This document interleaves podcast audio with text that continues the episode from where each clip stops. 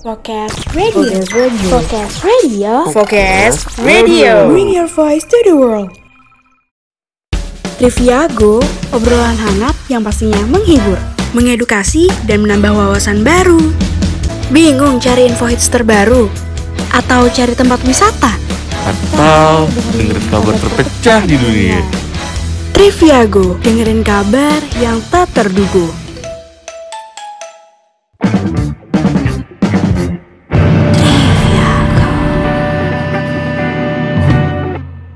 Focus Radio, bring your voice to the world. Hai Focaster, balik lagi di podcast Triviago bareng aku Kelly.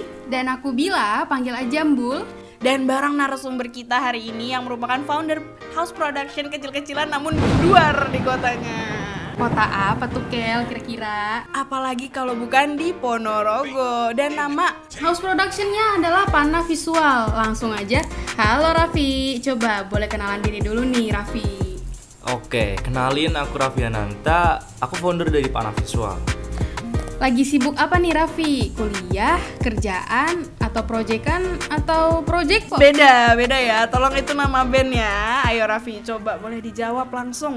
Aduh, kalau kesibukan seminggu-minggu ini kita lagi ngerjain ini ya UTS ya Mm-mm, bener. Jadi eh, sementara project masih di backup sama temen-temen tim Panah sih Jadi eh, minggu ini masih UTS banget Oke.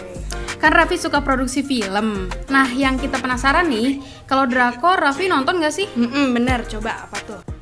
Eh, Jujur, aku gak nonton drakor sih Tapi nggak tahu deh Belakangan ini aku kemarin sempat penasaran sama satu drakor Dan ya akhirnya aku nonton deh gitu Oh pasti Squidward ya Squid Squid Game itu SpongeBob itu bukan drakor. Squid Game ya Via, Squid Game. Iya bener banget Squid Game Oke. Kalau menurut Bila pribadi sih ya, sebagai penonton umum, drakor ini emang totalitas banget. Tapi ayo coba kita kulik sama yang lebih paham nih. Kalau dari segi pengambilan gambar, menurut Raffi keunggulan dan kelemahan mereka tuh di mana, Vi? Eh ini sih ya biasalah namanya juga production house gede ya. Eh, mereka udah praktekin banyak banget soal variasi pengambilan shot dan itu udah disesuaikan dengan kebutuhan kesan yang mau disampaikan. Jadi keren, udah cukup keren. Cuman ada beberapa kekurangan atau miss yang bocor kayak ada adegan waktu tarik tambang nih. Kan ada Ali tuh yang paling belakang tuh waktu tarik tambang.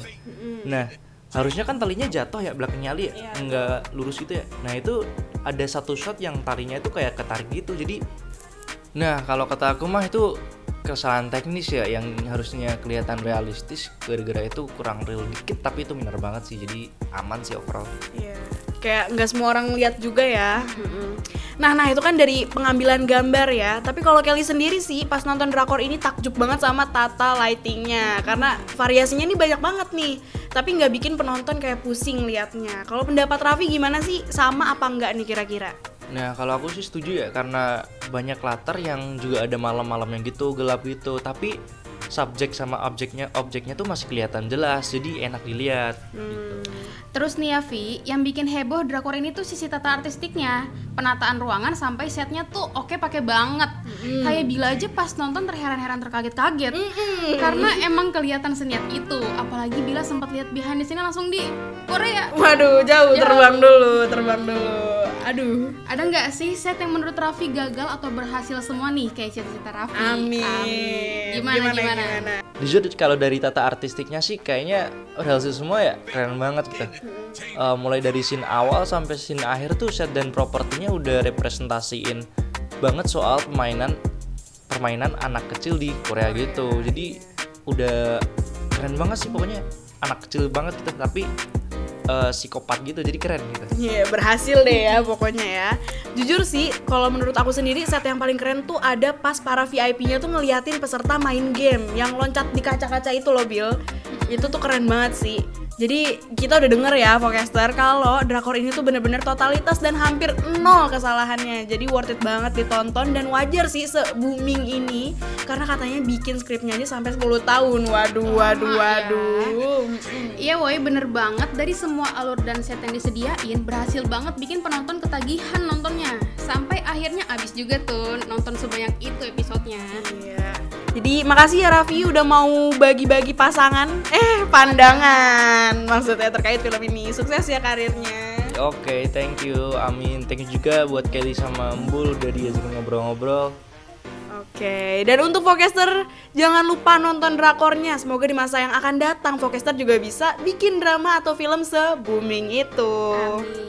Thank you Focaster See you and bye bye. Have a nice day. Trivia Go, obrolan hangat yang pastinya menghibur, mengedukasi, dan menambah wawasan baru. Bingung cari info hits terbaru? Atau cari tempat wisata? Atau dengerin kabar terpecah di dunia Trivia Go, dengerin kabar yang tak terduga.